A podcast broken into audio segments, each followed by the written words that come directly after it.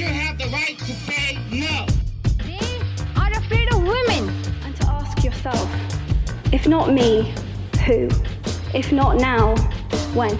Ever accept because you are a woman as a reason for doing or not doing anything. Don't silence that voice. Let's declare loud and clear this is what I want. Let's make a revolution of desire. Je crois que les femmes ils, peuvent apporter beaucoup dans notre société. Maintenant qu'elles ont le sentiment euh, qu'elles ont un, ce rôle à jouer, elles doivent pouvoir épanouir leur personnalité comme elles le souhaitent. Bonjour à tous et bienvenue dans ce nouvel épisode de Mesdames, le podcast où je dresse chaque mois, quand je ne suis pas plongée dans les pages d'un roman de SF, hmm, le portrait d'une femme qui a changé le monde. Vous noterez que j'ai délibérément retiré le mot inspirante de euh, introduction et j'ai une explication. Euh, ouais, on va appeler ça euh, du teasing. Ouais, ouais. Bon, j'espère que vous allez bien. C'est rigolo parce que j'ai fait toute une introduction en fait sur sur Noël parce qu'il faut savoir que j'ai écrit l'épisode qui va suivre à Noël et donc je vous parle de marché de Noël, de sandwich à la raclette, de vin chaud. Et en fait là on est le 5 février et ça me rend trop triste de voir que tout ça bah en fait c'est dans 11 mois. Donc bon j'espère simplement que vous allez bien et que ce début d'année n'est pas trop euh, l'autoroute du chaos pour vous. Trêve de euh, pas décembrerie du coup mais févrerie, euh, j'aimerais rentrer dans le vif du sujet en vous expliquant les raisons pour lesquelles nous allons parler aujourd'hui d'une femme très particulière. Allez, on se fait le petit jingle pour un contexte. Pour vous resituer un petit peu, dans la vie de tous les jours, je suis social media manager. À l'occasion d'un team building d'équipe dans l'entreprise pour laquelle je travaille, j'ai pris le train de Montpellier pour rejoindre Paris. Je n'avais aucune idée du programme prévu dans la soirée, si ce n'est que le titre choisi pour le voyage qui s'appelait Paris et ses lumières. Dans ma tête, j'allais marcher sur les quais de Seine, aveuglé par, des néons en forme d'ange et de cadeaux pour mon plus grand plaisir en plein mois de décembre. Et en vrai, j'aurais été complètement OK avec ça.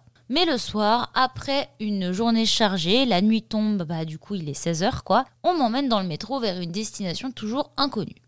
C'est là que j'ai compris que j'étais quand même globalement agoraphobe, quand rien que le fait d'y repenser me donne envie de me terrer six pieds sous drap, mais passons, c'est pas le ride qu'on va mener aujourd'hui. On descend, on marche un peu, j'ai du mal à me repérer parce que je me perds dans un casino ou dans un carrefour market, et on se retrouve devant une façade noire, très sobre, classe même, avec de jolies moulures. Je ne connais pas la rue ni le quartier, mais j'apprendrai plus tard que c'est un lieu connu euh, des travailleuses du sexe qui s'y trouvent. Et oui, je parle de travailleuses du sexe parce que je me trouvais avec mes collègues à ce moment-là devant une ancienne maison close qui s'appelle Au Belle Poule. Dans ce lieu incroyable, entièrement restauré, j'ai appris pendant deux heures toute l'histoire du lieu, mais plus globalement celle des nombreuses femmes qui y travaillaient. Si dans un premier temps mes références culturelles et des photos m'ont permis de fantasmer un peu le lieu, on bascule très vite finalement dans la réalité du quotidien de ces femmes qui étaient bah, des prostituées quoi. Mais on reviendra sur ce lieu exceptionnel un peu plus tard. Forte de ces nouvelles connaissances qui m'ont somme toute bien inspirée, j'ai pris mon sac à dos, mon clavier, ma souris à LED multicolore et je suis partie m'aventurer sur internet à la recherche d'une madame qui m'aurait permis de prolonger la soirée au Belle Poule. Cette phrase a un double sens beaucoup trop fort pour un épisode tout public.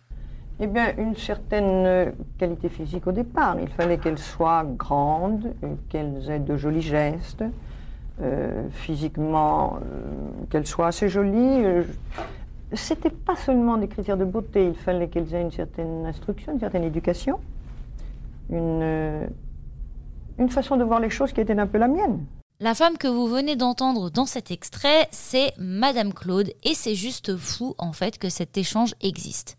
Son nom vous dit peut-être quelque chose puisqu'un film lui a été consacré en 2021, disponible je crois sur Netflix, et il s'agit d'une proxénète française extrêmement connue puisqu'elle était dans les années 60 et 70 à la tête d'un réseau de prostitution destiné à une cible plutôt... euh, Ouais, globalement tunée quoi Constitué de dignitaires, de diplomates, de hauts fonctionnaires, bref, des mecs avec qui on n'a pas du tout envie de passer une soirée fun et déconnante.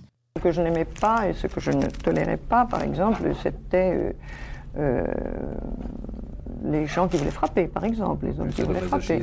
Je disais toujours, avec le sourire, mais fermement, euh, ma marchandise est trop délicate pour supporter ce genre de manipulation. Euh, si, madame. Entretenir un réseau de prostitution et parler des femmes comme de marchandises, c'est du proxénétisme. euh, ouais. Imaginez juste cette phrase, je sais pas, moi, sur le plateau de quotidien en 2024. Je suis pas ultra sûre que ça passerait euh, l'étape des réseaux sociaux sans prendre feu et on serait sûrement sur un top tweet. Mais commençons depuis le début. Madame Claude, de son vrai nom pas Claudette, mais Fernande Grudet, je suis d'accord avec vous, c'est moins cool, grandit dans un milieu bourgeois. Son père, un industriel résistant fusillé par les Allemands, lui inspire un caractère de rébellion qui l'emmènera jusqu'au camp de concentration durant la Seconde Guerre mondiale, perpétuant ainsi l'esprit résistant de sa lignée. Et tout ça, bah, c'est du pipeau. Franchement, par rapport à tout le reste de sa vie, vous comprendrez dans quelques minutes qu'on lui pardonnera bien volontiers ces petites histoires inventées pour renforcer son personnage. La réalité, c'est que notre Fernande naît dans un milieu bien plus modeste, avec un père vendeur de sandwichs bien mort pendant la guerre, mais pas de résistance, plutôt d'un cancer du larynx. Alors c'est pas moins honorable, hein, mais c'est quand même vachement moins pratique pour faire un roman. Elle a une maman qui ne travaille pas et une éducation à plutôt inachevée.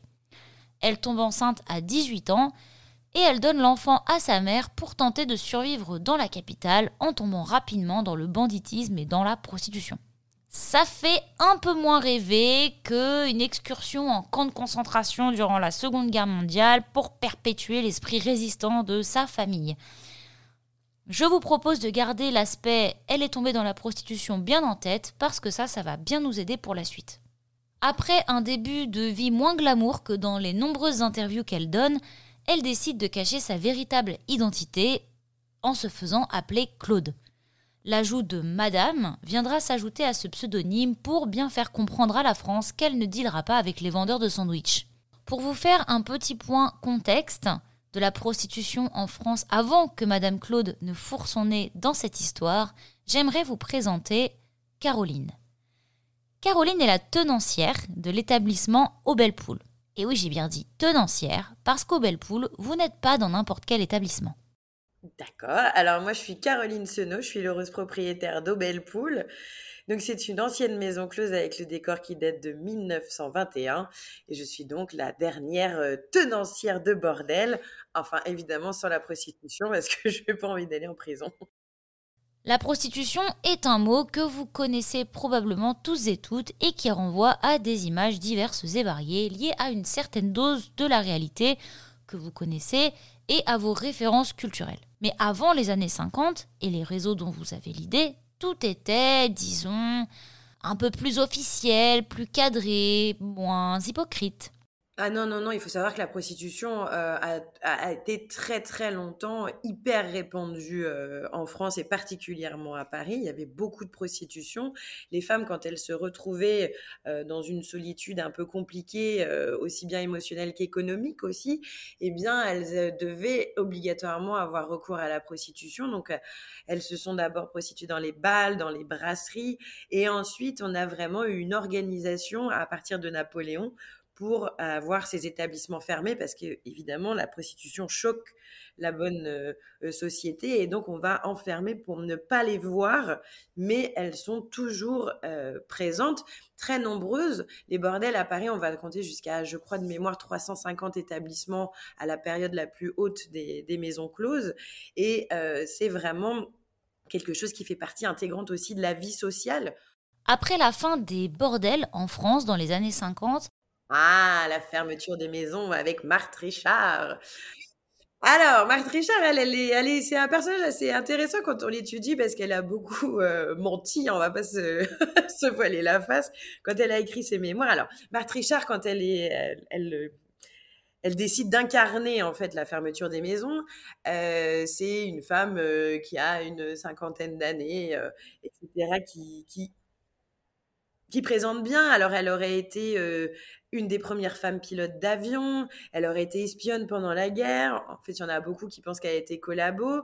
Mais ce qui est important, c'est de savoir que Marthe Richard, même si maintenant c'est une femme bien établie, qui a fait deux très beaux mariages, euh, elle a de l'argent, etc. À l'origine, elle s'est prostituée dans une maison d'abattage. Donc, c'est ces pires maisons où il y a des conditions euh, très difficiles. L'abattage dans le sens où il y a beaucoup de passes qui sont effectuées. Et donc, elle, elle s'est enfuie de cette maison et donc elle est montée à Paris. Et euh, quand elle est euh, sur ce projet de, de, loi, donc en 1946, elle incarne un peu cette, cette sauveuse des prostituées qui, car elle connaissant sa, les situations de ces pauvres filles, eh bien, elle veut toutes les, les sauver. En fait, pas du tout. Hein. Marthe Richard, c'est quelqu'un d'assez égoïste euh, qui voulait juste qu'on brûle les archives de la préfecture de police, car pour se prostituer à l'époque, fallait s'inscrire dans un registre près de la préfecture de police. Et elle qui avait changé de vie, bah, le problème d'être toujours identifiée comme étant une prostituée, ça lui posait problème. Et il y a un autre phénomène, c'est que euh, officiellement, pour avoir une maison, il faut être une femme. Mais il y a toujours les tenanciers derrière. Et eux, chaque année, ils donnent des petites enveloppes d'argent aux euh, politiciens qui commencent à vouloir faire fermer les maisons. Et puis elle, elle se dit, eh ben, il y a peut-être moyen de moyenner aussi un peu d'oseille. Sauf que on est période d'après-guerre, il y a une vraie crise de, de, fréquentation dans les maisons, parce que bon, on a beaucoup reproché aux établissements d'avoir profité pendant la guerre, et donc ils vont décider de pas payer euh, Marthe Richard, et donc la loi va passer un peu dans dans l'inconscience collective, parce que personne ne s'attend à ce que cette loi passe vraiment, et finalement, ça va passer, et ça va entraîner réellement cette fermeture des maisons, clause d'abord parisienne et ensuite sur l'ensemble du territoire. Madame Claude lance un concept complètement novateur pour rendre son idée lucrative. Un business entièrement géré d'une main de maître, par téléphone, avec un carnet de clients de plus en plus prestigieux et un catalogue de filles plutôt jeunes, triées selon des critères bien. Pas de local, pas de maison close, puisqu'elles étaient bah, du coup euh, complètement euh, interdites. Aucun lieu de réunion, de vie, tout se faisait au bout du fil d'un téléphone. Avec Internet, ça nous paraît complètement évident, mais ah, ça, c'était plutôt novateur pour l'époque. Et Madame Claude, elle en avait parfaitement conscience. Quand on l'écoute, grâce aux incroyables interviews qui circulent, ce qui est fascinant, c'est son aplomb. C'est une excellente menteuse et elle affirme haut et fort que le terme proxénète est vulgaire, qu'il ne s'agirait que d'imposer, de réguler finalement une prostitution déjà existante pour que tout soit réglé et que les vilaines affaires du fisc qui lui sont tombées dessus s'envolent. Bah, bien sûr.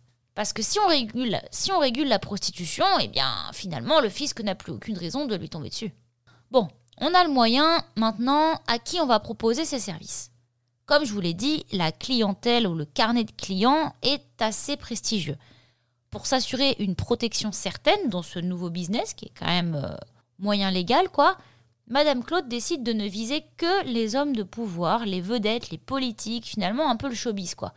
Que du beau monde qu'elle va appeler non pas ses clients, mais ses garçons. Parce qu'il n'est évidemment pas question de parler de clients. Ah bah non Interdiction pour son catalogue de filles de prononcer ce mot interdit.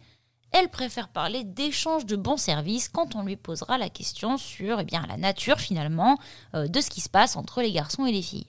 Là, vous allez sûrement vous jouer les curieux en vous demandant qui étaient ces fameux clients et si vous en connaissez certains. Alors là, c'est flou parce que, comme je vous l'ai dit un petit peu plus tôt, Madame Claude est une énorme mytho.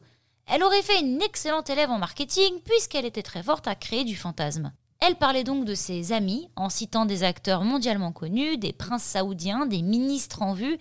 Tout le monde pensait deviner, mais aucun nom n'était jamais cité. Ah Bill, Bill. Allez, on a le moyen, maintenant on a même la cible, et comment on leur propose quelque chose d'approprié. Eh bien, en misant sur des femmes jeunes, comme je vous l'ai dit, puisque ces messieurs ont décidé visiblement de tout temps que la vieillesse des femmes était un problème, mais ça c'est une question qu'on pourra euh, aborder dans un autre épisode, avec de bonnes manières, un bon physique et une éducation proche de celle de, leurs femmes à eux en fait. Parce que, bon, vous n'allez quand même pas penser qu'ils étaient fidèles en plus. Et aussi, bah, il faudrait qu'elles parlent anglais, de préférence. Pourquoi? Eh bien parce que ça donne un air un peu cultivé. Et vous imaginez bien, comme toutes les femmes n'arrivaient pas forcément avec ces caractéristiques en main, Madame Claude n'hésitait pas à mettre les moyens pour former son rayon de poupées Barbie à l'aide de grands couturiers, de chirurgiens esthétiques, d'abonnements à des revues littéraires. Elle, elle a décidé que ses filles ne seraient pas comme les autres, puisqu'elles sont destinées à une clientèle pas comme les autres. Grâce à la magnifique expérience qu'elle offrirait à ses filles via ce réseau de prostitution, elle affirmera que certaines sont devenues actrices, chanteuses, même épouses de leurs clients. Donc finalement, heureuses, comme dirait l'autre. Avec ses filles et son réseau de clients extrêmement haut placé, Madame Claude est intouchable. Mieux encore, reine incontestée d'un domaine contestable, elle détient les secrets de tout Paris. Elle est protégée par cet immense réseau mais reste cependant très secrète, n'offrant que des anecdotes choisies avec parcimonie à la presse pour nourrir un personnage déjà bien établi. celui d'une femme chic, discrète, respectable, autoritaire, détestant la violence et par-dessus tout la vulgarité. Le top pour ses clients et pour leur bonne conscience.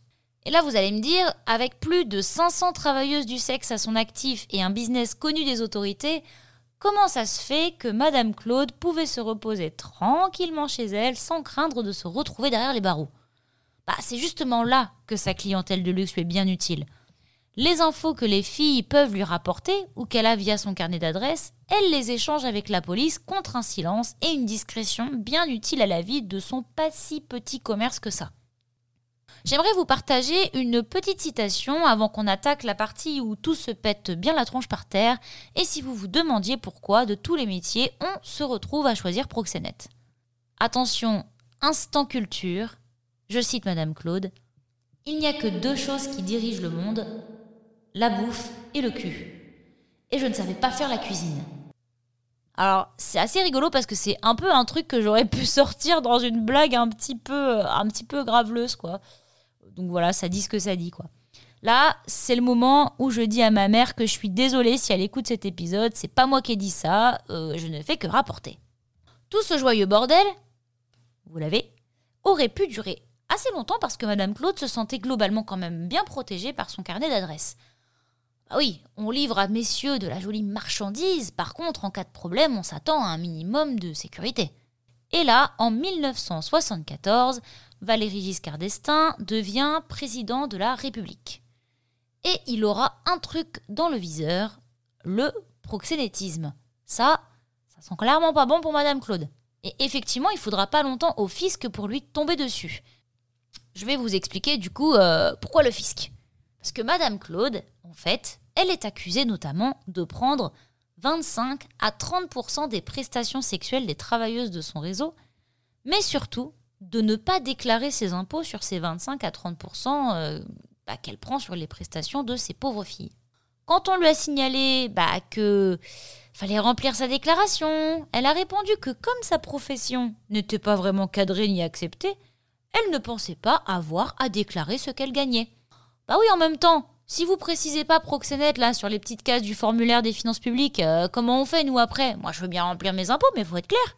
Bon, après ça, parce que quand même globalement un petit peu dans la mouise vis-à-vis de la nature de son business, plus du fait qu'elle ne payait aucun impôt, plus du fait qu'elle arnaquait complètement les pauvres travailleuses de son réseau, après ça, elle s'enfuit au State, visiblement c'est encore à la mode, elle se marie pour se faire discrète, puis elle ouvre une boulangerie. Pourquoi pas? Au bout d'un an, elle se fait cramer et elle retourne en France.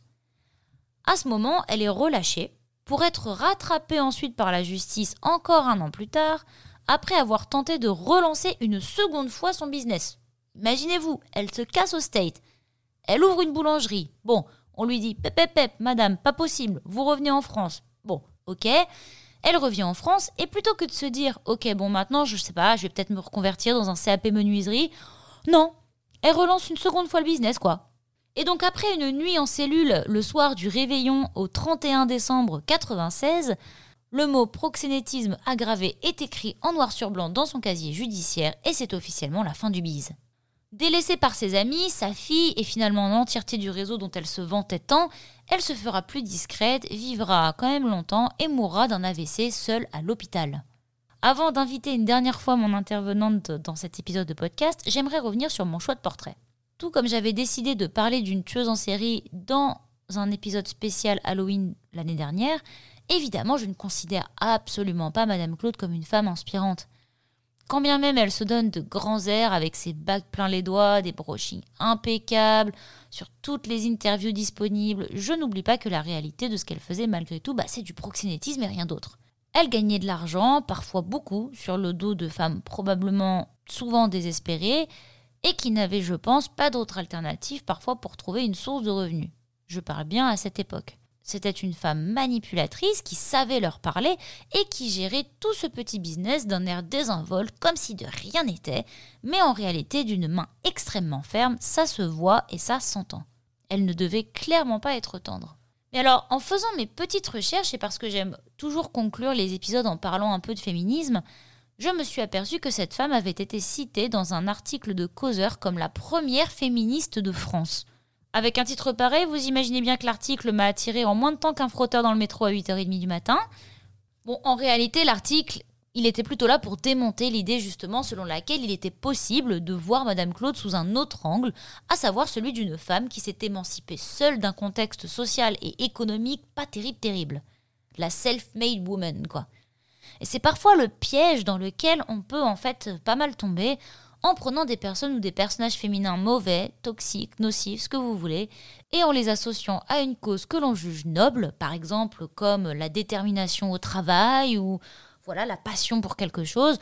Tout ça, voilà, parce que leur caractère, leur force, leur répondant face à l'oppresseur semble aller dans notre sens. On a la sensation d'avoir le même combat quotidien parfois que ces femmes qui s'émancipent d'une sorte de rôle ou de faiblesse. Je tiens donc immédiatement à briser, comme de nombreux articles l'ont fait, le sujet de Madame Claude. En plus d'être proxénète, ce qui induit déjà pas mal de magouilles financières et humaines peu recommandables, c'est une femme dépourvue d'empathie.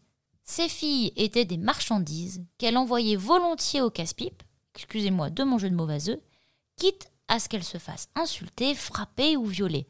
Elle passait son temps à s'inventer un passé, une famille, une vie, et c'est quelque part cette honte et ce rejet euh, de la réalité dans laquelle elle est née qui a forgé cette avidité, ce besoin d'être proche et protégée par les plus puissants.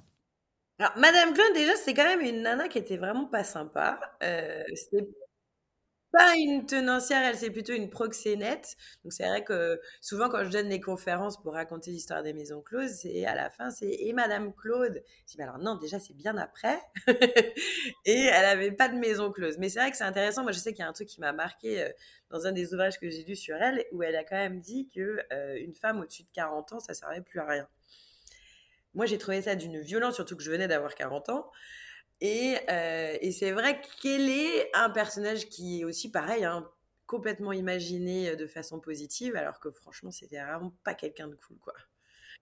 Madame Claude se servait des femmes pour réussir. Et dans un sens, on peut dire que Madame Claude, eh ben, c'était un homme comme les autres. Je vous remercie d'avoir écouté cet épisode jusqu'au bout. Je remercie également Caroline, que vous avez entendue à quelques reprises dans cet épisode, d'avoir euh, joué le jeu du podcast et de m'avoir accordé euh, cette, heure de, cette heure de discussion que j'ai trouvée hyper intéressante et qui, j'espère, euh, vous permettra de vous intéresser un petit peu à l'histoire de la, voilà, de la prostitution, des bordels qu'il y a, eu, qui a pu avoir en France, qui est une histoire extrêmement riche et euh, voilà qui, qui permet aussi un petit peu de remettre l'église au centre du village et de remettre les choses dans leur contexte, puisque c'est un monde qui reste quand même très fantasmé. Cette discussion fera l'objet d'un épisode bonus dans lequel vous pourrez retrouver l'intégralité de notre échange si ça vous intéresse. En attendant, je vous propose de mettre 5 étoiles à cet épisode et à ce podcast si vous l'avez aimé via Spotify ou Apple Podcast. Un petit commentaire si vous avez quelque chose à en dire ou une question à poser. N'hésitez pas à le faire euh, tourner euh, autour de vous. En attendant, je vous remercie encore une fois et je vous dis à très vite pour un nouvel épisode de Mesdames.